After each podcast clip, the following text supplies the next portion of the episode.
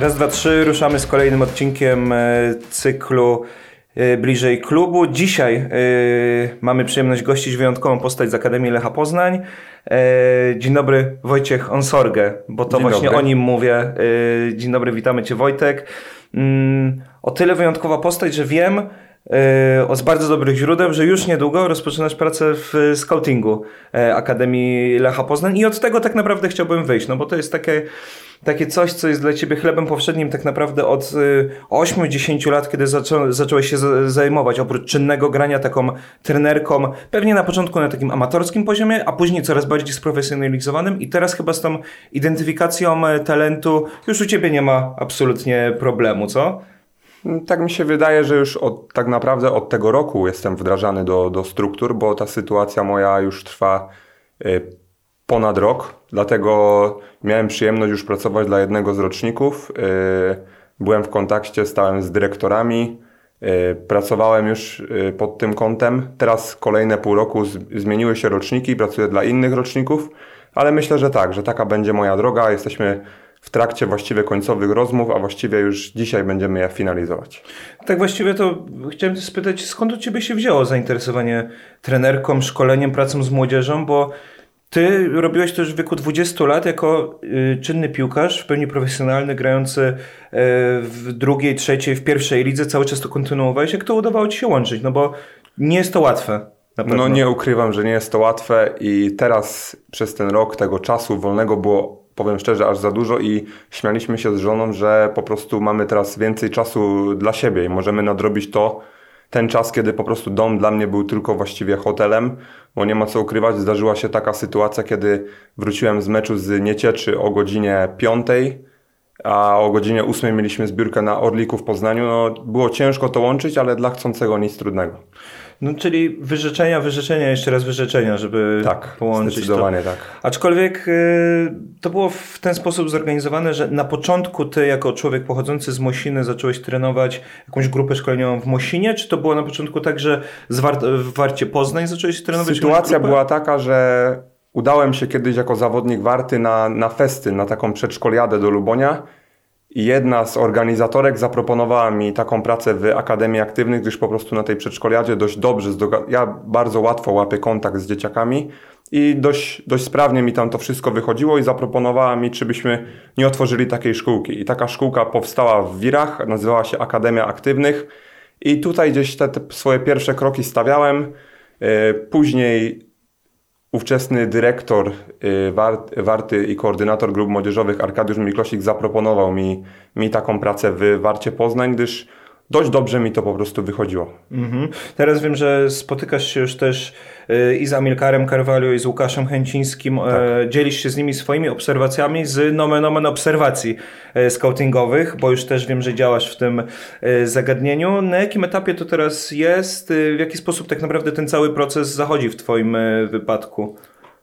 No, dla mnie ten sezon, który już się zakończył, był tak naprawdę już typowo związany ze scoutingiem. Pierwsze pół roku bardziej byłem przy rocznikach 2011. Mhm. E, teraz jestem przy roczniku 2012-2013 i tymi obserwacjami dzielimy się na zebraniach z dyrektorem Carvalho, z, Łukasz, z trenerem głównym, czyli Łukaszem Chęcińskim oraz trenerami tych oto roczników, tak? Chodzi najbardziej o to, żeby zawodnicy, którzy być może trafią do, do poznańskiej części Akademii Lecha Poznań, jak, naj, jak najwięcej razy zostali zweryfikowani podczas meczy, turniej, treningów, gier kontrolnych czy przyjazdów nawet tutaj na, na bułgarską. No czyli też mówimy tak naprawdę o... To miałem na myśli trochę mówiąc na początku, że wyjątkowa postać, bo jesteś, wydaje mi się, przynajmniej stworzony do tej roli z racji na to, że w tym środowisku funkcjonujesz już tyle lat, nie tylko na tych wyższych szczeblach, czyli mówię o piłce profesjonalnej, ale też na niższych, że y, znajomość tylu trenerów na pewno bardzo Ci pomaga też y, i z Wielkopolskiego Związku Piłki Nożnej chociażby, czy z klubów mniejszych, większych, no to to w tym zawodzie to jest rzecz chyba nieoceniona, najważniejsza też, jeżeli chodzi o, y, o rekonesans szeroko pojęty. Nie ukrywam, że, że jest to bardzo miłe, bo rzeczywiście ja kariery nie zrobiłem, jednak ta przygoda, jestem, widzę, że jestem w miarę rozpoznawalny tutaj w rejonie Wielkopolski i bardzo miło.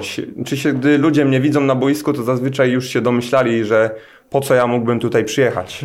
Tak, więc, y, więc ten rok już taki był, takie wdrażanie mnie. Tutaj y, bardzo się cieszę z tego, co mogę robić, bo to jest naprawdę świetna praca i bardzo chciałbym z tego miejsca podziękować y, dyrektorom klubu, że, że będę miał taką możliwość. Y, ja długo rozmawiałem z dyrektorem Marcinem Wróblem z Akademii Lecha Poznań na Twój temat i on właśnie nie miał absolutnie żadnych wątpliwości, że y, w ten sposób klub będzie mógł jak najbardziej umiejętnie korzystać po prostu z Twojej wiedzy, z Twojego know-how, z, z Twoich predyspozycji takich naturalnych też, o których dyrektor mi opowiadał.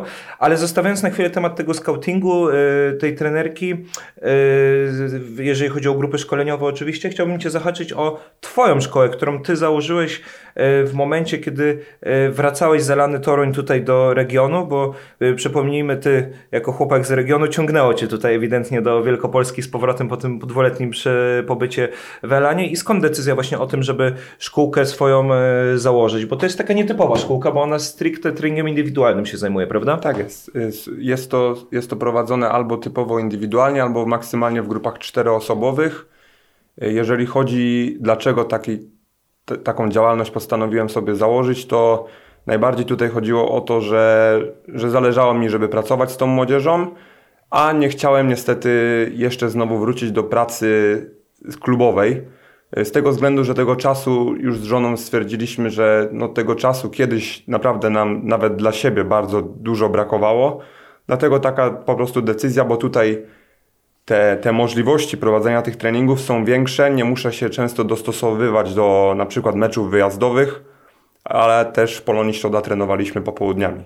Mhm. Wiąże się to też z tym, że wróciłem po prostu z Torunia i ja też wiedziałem zawsze, ja się bardzo długo przygotowywałem do tego, co będę chciał robić, gdy przestanę grać w piłkę. Oczywiście ja nie spodziewałem się, że, że to do tego dojdzie tak szybko, bo mam 28 lat, no to myślałem, że jeszcze trochę tych lat pogram, nawet rozmawiając, gdy przychodziłem do, do rezerw, no to gdy rozmawiałem z trenerem y, Ulatowskim, ówczesnym trenerem rezerw y, Lecha Poznań oraz dyrektorem Marcinem Wróblem, no to tutaj ja się bardzo nastawiałem na to, że chcę przyjść do rezerw z tego względu, że też chcę się uczyć tego, co już sobie przez te lata wypracowałem. Chcę podejrzeć, chcę zobaczyć, chcę zobaczyć tych młodych chłopaków, którzy będą debiutowali zaraz, no bo przecież Y, struktura w Akademii jest taka, że przez grupy młodzieżowe, Poznań, Wronki, rezerwy i mamy potem y, pierwszy zespół. Dlatego ja bardzo chciałem w tym uczestniczyć i ta propozycja była dla mnie bardzo, bardzo korzystna, nie tylko ze względu piłkarskich, chociaż tutaj trener oraz dyrektor y, mówili, że oni przede wszystkim widzą mnie w tej chwili w roli zawodnika. Nikt się nie spodziewał, że tak to się szybko zakończy, ale może tak po prostu miało być no z kim nie porozmawiałem wtedy w tamtym okresie, w momencie, kiedy ty przychodziłeś do rezerw Lecha Poznań, to przypomnijmy, że to była taka sytuacja, w której te, mm, ten nasz drugi zespół e, zajmował wtedy zimą miejsce pod kreską. Te straty punktowe do bezpiecznych miejsc nie były duże, ale tych punktów zdobytych jesienią było zdecydowanie za mało. Mhm. I oczywiście brało się to też z tego, że było mało takich doświadczonych, ogranych zawodników na tych wyższych e, szczeblach.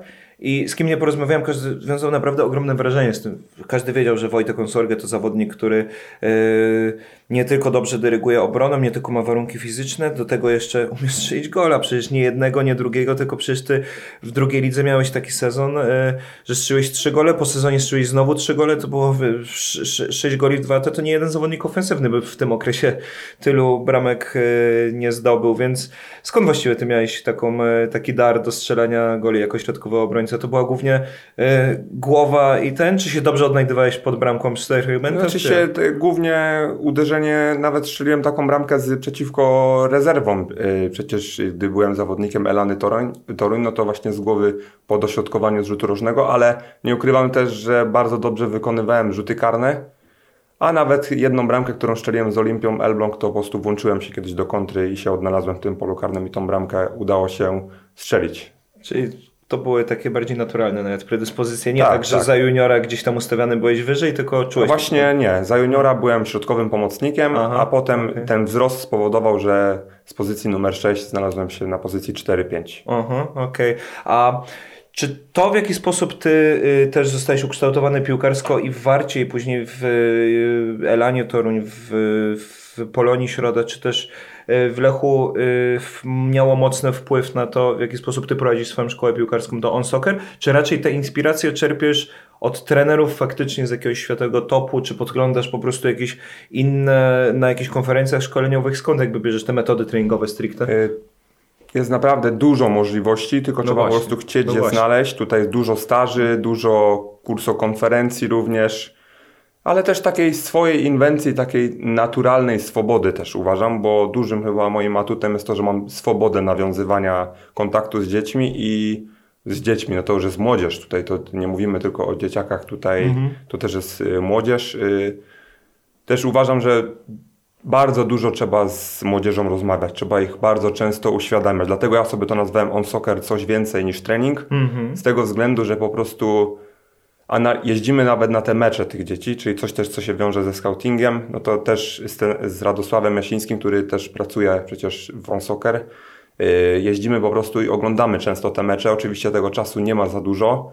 Są, teraz mam swoje priorytety weekendowe, ale na pewno Dlatego jest coś więcej niż trening, bo dajemy trochę tym dzieciakom więcej niż, niż po prostu inne szkółki treningów indywidualnych. Mhm, czyli to jest taki po prostu rozwój też, y, można powiedzieć, po prostu um, różnorodny na wielu płaszczyznach. To tak, można myśli, tak, rozumiem. Tak, tak. Ale nie ukrywam, że też y, dużo takiej tej wiedzy z szatni, z, mhm. z, z, wszystkich, z wszystkimi trenerami, z którymi mogłem mieć przyjemność współpracować, to to też jakieś inspiracje oczywiście mam.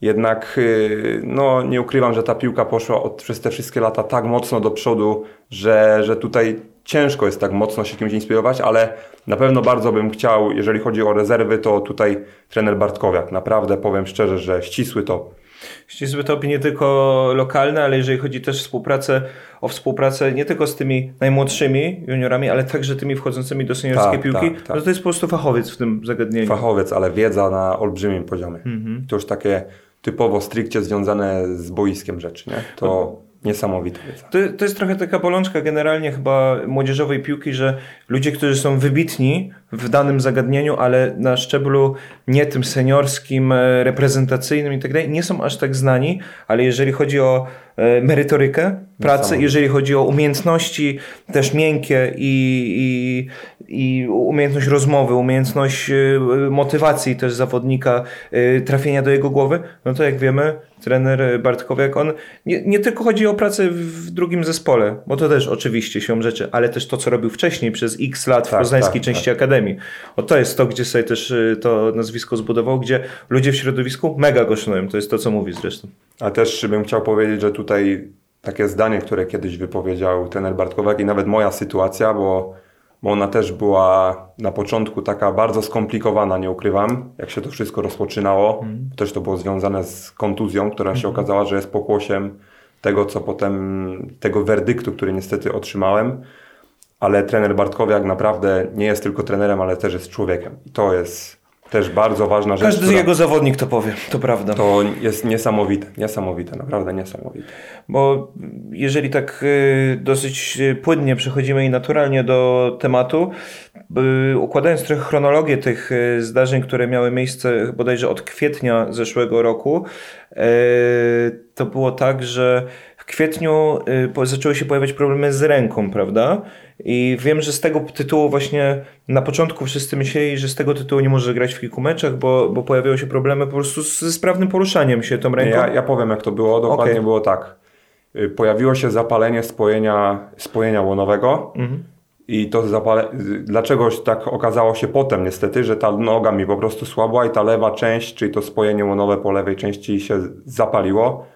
Wytworzył się tam jakiś ból, z którym ja po prostu grałem już kilka kolejek no ale jakieś tam, się wiadomo, środki przeciwbólowe, zag, zag, zagryj zęby i po prostu i gramy, nie? W Grudziądzu jeszcze dałem radę, potem pojawił się mecz z, z Niczym Pruszków, który już bardzo żałowałem, że zagrałem, bo to był za mały czas między meczami, żebym ja mógł jakkolwiek się zregenerować. 3-4 dni, bo pamiętam w środku tygodnia. Tak, 3 dni, 3 dni dokładnie i niestety ten mecz też mi nie wyszedł, ale to była moja decyzja, że ja po prostu zagrałem i no ale chciałem po prostu pomóc zespołowi. Nie za bardzo się to udało, bo ten mecz przegraliśmy i to zapalenie, okazało się, że ta noga po prostu mi słabnie i już to jest pokłosiem tego, co jest w głowie, tylko że to się okazało dopiero wszystkie te badania, to się tak mocno rozciągało, I mi bardzo zależało, żeby jak naj... y, dopiero co mnie sprowadził, mi bardzo zależało, żeby tą kontuzję jak najszybciej wyleczyć. I ja po prostu, gdy szedłem na te badania do Recha Sportu, pani pielęgniarka pobrała mi krew z lewej ręki i ja myślałem, że uszkodziła mi tym nerwy, bo y, przestał mi dobrze funkcjonować palec wskazujący lewej ręki i kciuk. No i tak troszkę to niestety zbagatelizowałem, bo miałem kontuzję, czyli chciałem się szybko wyleczyć. No a ta ręka słabła, słabła, słabła. I rozpoczęliśmy już przygotowania do kolejnej, kolejnego sezonu. Utrzymaliśmy się po tym super meczu w Rzeszowie. Yy, utrzymaliśmy się, pobranie krwi. Tak. Yy, ta ręka słabła. Zacząłem już trenować, przygotowywać się. Miałem nawet zagrać w sparingu z Polonią Środa. Ale niestety z fizjoterapeutą zadecydowaliśmy, że muszę jechać do Recha Sportu, to dokładnie wszystko zbadać. Pierwsza diagnoza, że raczej to jest uszkodzenie nerwów, no ale te nerwy wyglądały dość dobrze. No i doktor Lubiatowski, czyli spec typowo od rąk, zadecydował, że nie, że, że to nie wygląda, żeby to mogło być cokolwiek yy, związanego z, z, z właśnie z tym pobraniem krwi, no i wysłał mnie na rezonans głowy i kręgosłupa. No i niestety 3 cm taka można powiedzieć kuleczka, piłeczka jest, okazało się, że jest w mojej głowie. Na początku lekarze stwierdzili, że poczekajmy 3 miesiące, zobaczymy co, co to będzie, czy to jest jakiś stan zapalny, ale na przykład doktor, neurolog Pawlak z Recha Sportu od razu mówił, że to dla niego wygląda na, no, na glejaka, tak? Trzy miesiące później zrobiliśmy kolejny rezonans, no i niestety doszło do progresji, troszkę płynu się zebrało i tutaj już mnie bardzo szybko przetransportowali do Bydgoszczy, gdzie miałem wykonaną e, biopsję przez doktora Gasińskiego. No i tutaj już po biopsji, od razu po biopsji powiedział mi doktor, że Wojtek, że nie chce cię załamywać, ale to już na pewno jest e, glejak, że on widzi jak to wygląda. Potem taka sytuacja, że ja ostateczny, to już wiedziałem, ale ostateczny werdykt dostałem 5 minut przed treningiem indywidualnym z zawodnikiem. Ja chciałem ten trening odwołać, no ale zobaczyłem, że idzie ten zawodnik już na trening, no i musiałem jeszcze ten trening wytrzymać. Nie ukrywam, że było bardzo ciężko, ale już tak naprawdę wiedziałem, że to się dzieje. No i potem już poinformowałem poprzez założenie zbiórki ludzi, bo, bo musiałem się skonsultować tutaj z lekarzami. Lekarze w Stanach mi to wycenili. Okazało się, że mogę też to zrobić w Pradze. No i wyjechałem do tej Pragi. I właśnie z tych trzech już pamiętam te meldunki. Tam były wiadomości raczej z tych pozytywnych. Tak, tak, to, tak, to już tak. pamiętam, że to był ten etap taki, gdzie e, my też rozmawialiśmy, rozmawiałeś też e, z ludźmi od nas właśnie z mediów klubowych i mówiłeś, że to idzie w dobrą stronę wszystko. Tak, ale nie ukrywam trzech- też, że Aha. bardzo dużo mi dało to, że gdy już miałem tą diagnozę, ja nie przerywałem pracy. I tutaj ja cały czas prowadziłem te treningi na tyle, ile mogłem, na tyle, ile mi ta ręka pozwalała. Nikogo, nikogo właściwie jeszcze nie informowałem przez 2-3 tygodnie, co mi jest. Yy, I miałem już też możliwość tutaj pracować w scoutingu. Zgłosiłem się do klubu i też spytałem się, czy jest możliwość, żebym ja coś po prostu robił, bo, bo też yy, Lech zachował się wobec mnie fantastycznie, bo ja ten kontrakt, który miałem, cały czas to wynagrodzenie do mnie wpływało. Cały czas Lech przychodził do mnie z różnymi propozycjami pomocy i dzięki tak naprawdę tutaj klubowi bardzo dużo też w tym wszystkim udało mi się korzystnie, ko, udało mi się to korzystnie rozegrać. Mogłem też już jeździć na ten scouting w tym czasie i pomóc jakoś klubowi, tak odwdzięczyć się za to, co klub zrobił dla mnie. Ja dla niego, on dla mnie. Jeżeli chodzi o taki ludzki wymiar, to nie wyobrażam sobie, że było inaczej, jeżeli chodzi o samo wypełnienie umowy, ale pewnie dla ciebie nawet ważniejsze było, podejrzewam, to wyciągnięcie dłoni i też y, wspólne znalezienie jakiegoś zajęcia, Tak, zagospodarowanie tego czasu i tak dalej. To myślę, że to było nawet jeszcze ważniejsze tak naprawdę. Tak, tak, na pewno, na pewno, bo, kontrakt, bo po prostu nie myślałem tyle o tym, ale tutaj też moja żona odegrała, to jest niesamowita bohaterka, bardzo dużo osób mówi mi, że, że ja jestem bohaterem i walczakiem w tej sytuacji, to nie, ja uważam, że moja żona w tej chwili jest o półkę wyżej. Za każdym silnym mężczyzną stoi jeszcze silniejsza kobieta. Tak jest, tak jest, I to rozumiem, że można powiedzieć też o waszym małżeństwie. tak jest. Świeże małżeństwo, bo Świeże małżeństwo. też y, ślu- wesele mieliśmy w momencie, kiedy, kiedy to się już wszystko rozpoczynało, tak? I my już wiedzieliśmy mniej więcej, co nas może czekać, ale tutaj myślę, że to nas jeszcze bardziej wzmocniło na te przyszłe lata. Dominika pracu- pracuje w architekturze, prawda? Tak, projektantka wnętrz. Projektantka wnętrz. Okej, czyli też też yy, zajęcie takie wymagające kreatywności bardzo, Tak, więc tak, no, tak, tak. ty kreatywnie z dziećmi, ona kreatywnie, jeżeli chodzi o Tak jest, przestrzeń. tak jest. A tych punktów wspólnych jest znacznie więcej, do czego zresztą dojdziemy. A y, powiedz mi taką rzecz, bo ten taki największy boom, ja miałem wrażenie, że chodzi o zbiórkę, jeżeli chodzi o zainteresowanie też kibicom, y, kibiców twoją osobą, pojawił się bodajże w grudniu zeszłego y, roku. Jak ty to w ogóle postrzegałeś, że że kibice tak aktywnie się włączyli, że też media zewnętrzne, wiadomo, wewnętrzne także, e, też e, ten temat podłapały i że tak wszyscy miałem wrażenie, że nawet dużo bardziej istotne od y, podawania zbiórek i tak dalej. Oczywiście to są wszystko ważne rzeczy, ale były przede wszystkim dla ciebie te dobre słowa płynące od wszelakich różnych grup. Bo przede wszystkim za, za to też pamiętam bardzo mocno dziękowałeś na Facebooku, na Twitterze właśnie, że przede wszystkim te słowa były, to wsparcie było wtedy właśnie najważniejsze, bo domyślam się, że też jakieś chwile jakiegoś zawahania też się musiały się rzeczy pojawić. Ja, ja, ja nie chcę teraz absolutnie szukać jakiejś sensacji tutaj, żebyś opowiadał tą historię, że było ciężko, wiadomo, bo domyślam się, że było ciężko. Myślę, że ale... najcięższym momentem, tak jak mówisz, było założenie tej zbiórki mimo wszystko, bo okej. to też było tak, że ja założyłem już zbiórkę, ale chciałem najpierw poinformować klub, Aha. bo ja rozmawiałem z doktorami w Stanach Zjednoczonych, rozmawialiśmy z, tutaj, z, tutaj w Niemczech, w Polsce i no, okazało się, że będę musiał zebrać bardzo pokaźną kwotę i no niestety ja nie dałbym po prostu rady to, tego zrobić. I gdy założyłem zbiórkę, no to jeden z rodziców przez przypadek to znalazł na się pomaga i wrzucił mi to na tablicę. Ja tego jeszcze nie udostępniłem sam.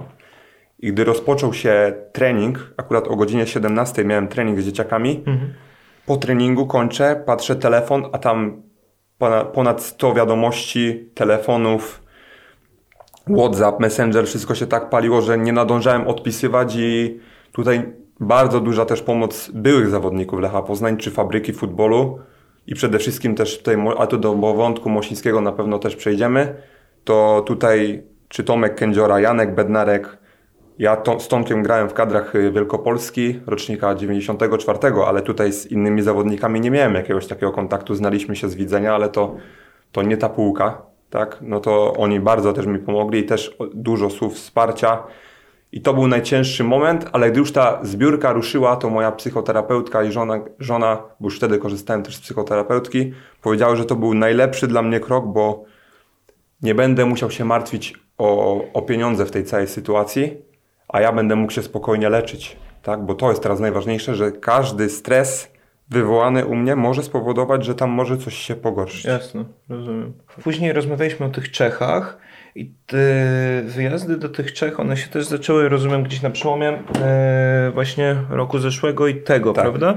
I później już e, to szło, e, jak rozumiem, w dobrym kierunku, dlatego chciałem, tak kończąc wątek ten zdrowotny, spytać się, jaka jest ta jakby aktualna sytuacja, na jakim etapie znajdujemy Tak, się ja teraz. 20 grudnia wyjechałem do, do Czech razem z żoną, która po prostu odłożyła wszystko na bok i wyjechała ze mną. Y, Tam byłem 50 dni, tam miałem protonoterapię i, i, i chemioterapię równocześnie podawaną. Potem wróciłem i po trzech miesiącach, czyli y, w marcu miałem wykonany rezonans. I ten rezonans pokazał, że guz zmniejszył się o 0,3 cm, czyli dla mnie to jest fantastyczna wiadomość. Jeżeli guz nie rośnie, czyli stoi w miejscu bądź się zmniejsza, to jest dla mnie rewelacyjna wiadomość. Teraz akurat jutro o godzinie 10 mam rezonans, więc y, tutaj będą dla mnie kolejne informacje, co mnie czeka dalej. Miał być też wyjazd na immunoterapię, ale zadecydowaliśmy z lekarzami, że skoro te, te wyniki są na razie dobre, to z tym się wstrzymujemy, żeby też nie przesadzić po prostu. Rozumiem, rozumiem, rozumiem. Mówimy o tym, co w najbliższym czasie i w najbliższym czasie też wybierasz się, e, słyszałem z kolei, na obóz, e, który sam organizujesz dla dzieciaków. Powiedz mi ten obóz o charakterze piłkarskim, ogólnorozwojowym, jakiś sprawnościowy, czy taki rekreacyjny? Też taki bardziej obóz treningu indywidualnego. Y, organi- to było moje marzenie. Tutaj bardzo duża rola mojej też psychoterapeutki, pani Oli, która mówiła mi, że to, że ja jestem chory, bo tak to trzeba powiedzieć, to nie znaczy, że ja nie mam spełniać swoich marzeń. Moim marzeniem było zorganizowanie takiego obozu i udało się go zorganizować i na koniec czerwca będę, będę organizował pierwszy taki swój obóz. Mhm, już pewnie nie możesz się doczekać tego, co, Tak, bardzo bym co już przed, chciał. przed nami. Bardzo bym już chciał, bo no nie ukrywam, że trzyma mnie to bardzo mocno wszystko. Piłka nożna trzyma mnie bardzo mocno przy życiu. A powiedz mi, bo znacznie wcześniej chciałem Ci zadać takie pytanie właśnie z racji na Twoją współpracę z młodzieżą.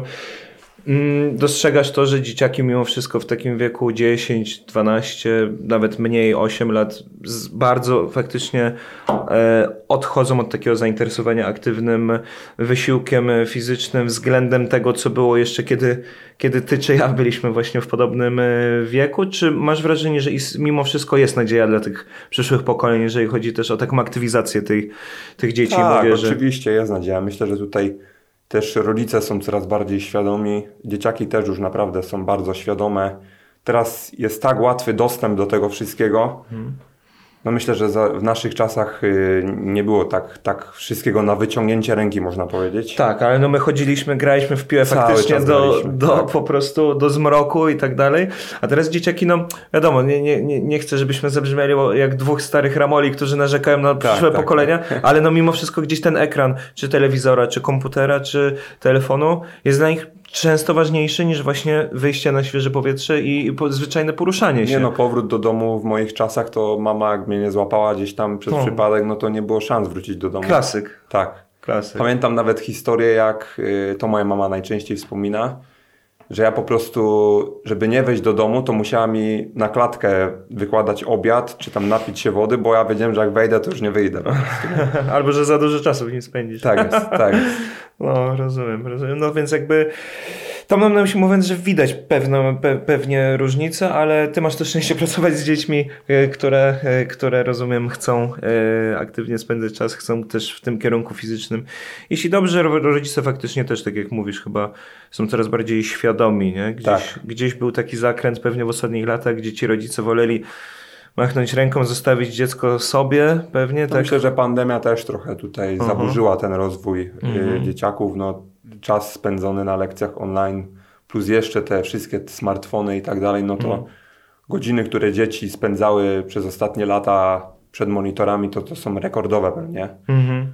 A myślę, że nawet gdy nie, nie było tej pandemii i nie było tych zajęć online, to i tak te godziny... I tak tego było za dużo. Tak, tak. No, a teraz jak jeszcze doszły te lekcje online, no to to już to już w ogóle. Jasne. Mam 11-letnią siostrę i sam widzę, że to też wpłynęło na jej ogólny rozwój.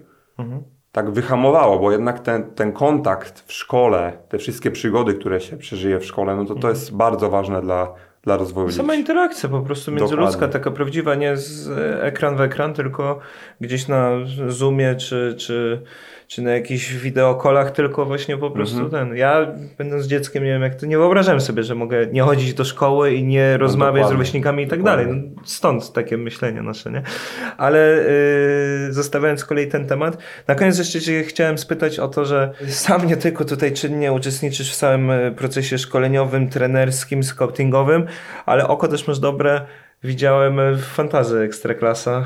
E, wyniki były całkiem niezłe w tym, e, w tym sezonie. Nie tylko Lech Poznań został mistrzem, ale także Wojciech Honsorge w klasyfikacji nawet krajowej był, był bardzo wysoko. Te wyniki były niezłe przez długi czas. Gdzieś tam końcówka może tak, nie tak, sprzyjała. Tak, tak. Szczęścia trochę zabrakło, ale tak to... Złe wybory, zdecydowanie Ale złe gdzieś wybory. ta se selekcja stała na wysokim poziomie przez tak, cały sezon. Nie ukrywam, że to też na weekend bardzo, bardzo to lubię robić. Mhm. Y tylko że to jest czasochłonne. O, tak jest. Dobrze się przygotować, te zmiany, co chwilę coś, jednak nie, jednak tego, jednak tutaj nie, nie, zmieniam, zmieniam, zostawiam, zmieniam, ciągłe zmiany.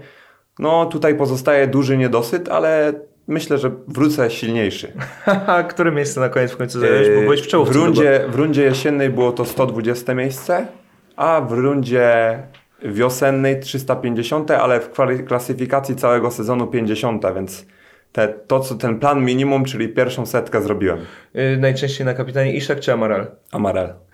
A ja Kamiński. Ja Amaral, Amaral. Ja zrobiłem ten błąd, że na jesień nie wiedzieć czemu w ogóle Amarala nie brałem do składu. Brałem ja... jednego obrońcę, jednego pomocnika, jednego napastnika, a tym pomocnikiem był Kamiński właśnie. A ja właśnie bardzo długo byłem pierwszej pięćdziesiątce tej rundy wiosennej, ale niestety trzy kolejki przed zdecydowałem, na, na zakończenie, trzy kolejki przed końcem sezonu mhm. zadecydowałem o sprzedaży Iszaka i to był strzał w kolano. Iszaka się nie sprzedaje. Iszaka się nie sprzedaje. A powiedz mi, bo to też przechodząc płynnie do tego, jak, samo fa, granie w fantazję Ekstraklasy oczywiście to jest czysta przyjemność, ale też, żeby być w tym dobrym, trzeba po prostu Ekstraklasę oglądać. Oglądasz dużo Ekstraklasy? Tak. Tak ba- Od kiedy, nie ukrywam, że ja zawsze oglądałem sporo meczy, naprawdę mm. i ligi angielskiej, i ligi hiszpańskiej, ale jakoś tą ligę polską najczęściej oglądam. Też dużo znajomych na boiskach, nawet zdarza mi się oglądać pierwszoligowe Fortunę, pierwszą ligę, drugą ligę, bo też trochę tych znajomych na tych boiskach jest. Yy, dlatego tak, bardzo dużo mhm. meczy w weekend oglądam, zwłaszcza od momentu, kiedy ja sam czynnie przestałem grać. Mhm, mhm. Co myślisz w ogóle o tym sezonie, który za nami? No bo on był pod wieloma względami niezwykły. Wiadomo, Lech Poznań został mistrzem Polski. To jest najważniejsza informacja, którą my żyjemy e, tak naprawdę do dziś. E, ten, ten tytuł na stulecie smakuje naprawdę podwójnie, tym bardziej, że po tylu latach i pewnie dla Ciebie też jako e, człowieka e, z regionu oczywiście też, ale sam, na sam sezon, jak patrzyłeś Ty jako, jako kibic? E, ja, ja jako kibic bardzo, bardzo chciałem tego mistrzostwa, bo widziałem, że po prostu Poznań i Wielkopolska już bardzo chcę tego mistrzostwa i nawet widać jak tą radość, no ta radość to jest po prostu niesamowita, ale ja w trakcie sezonu y, chciałbym jeszcze powiedzieć o takiej sytuacji, kiedy Lech zamknął zbiórkę, bo tak naprawdę ja mhm. dzięki Lechowi, że tak szybko zamknął, znaczy się dzięki Lechowi, UKS Orlik Mosina i wszyscy ludzie związani z Mosiną bardzo mi pomogli, bo tam te mhm. licytacje, to wszystko, to nie mogę o tym zapomnieć, to mhm. jest niesamowite, co ci ludzie dla mnie zrobili, ale spotkałem w trakcie sezonu po zamknięciu tej zbiórki prezesa Piotra Ludkowskiego. Ja powiedziałem już, że dla mnie Lech Poznań został mistrzem Polski już w trakcie tego sezonu, kiedy mi tak pomógł. Więc dla mnie mhm. Lech mistrzem Polski będzie już zawsze. Są rzeczy ważne i ważniejsze. Dokładnie. Powiedzieć. Dokładnie. Tak.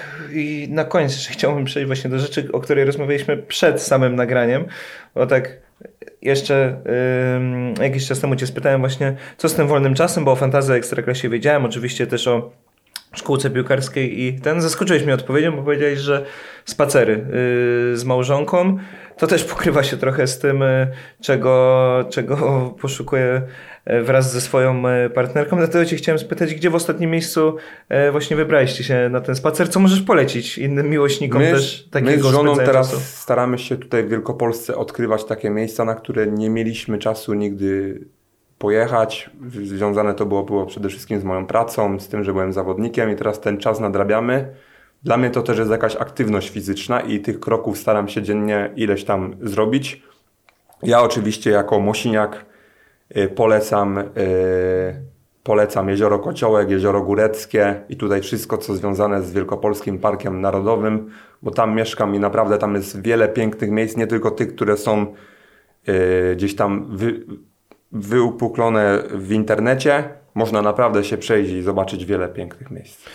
W takim razie z tym zaproszeniem zostawiamy też e, naszych e, słuchaczy. Bardzo Ci dziękujemy Wojtek za to, że Dziękuję bardzo. gościłeś w naszym kolejnym odcinku Bliżej Klubu. Zapraszamy do odsłuchów także innych e, cyklów, cykli podcastów. Polecamy wszystkie produkcje Lech TV. No i co? Na dzisiaj to tyle. Dziękujemy Wojtek. Dziękuję bardzo.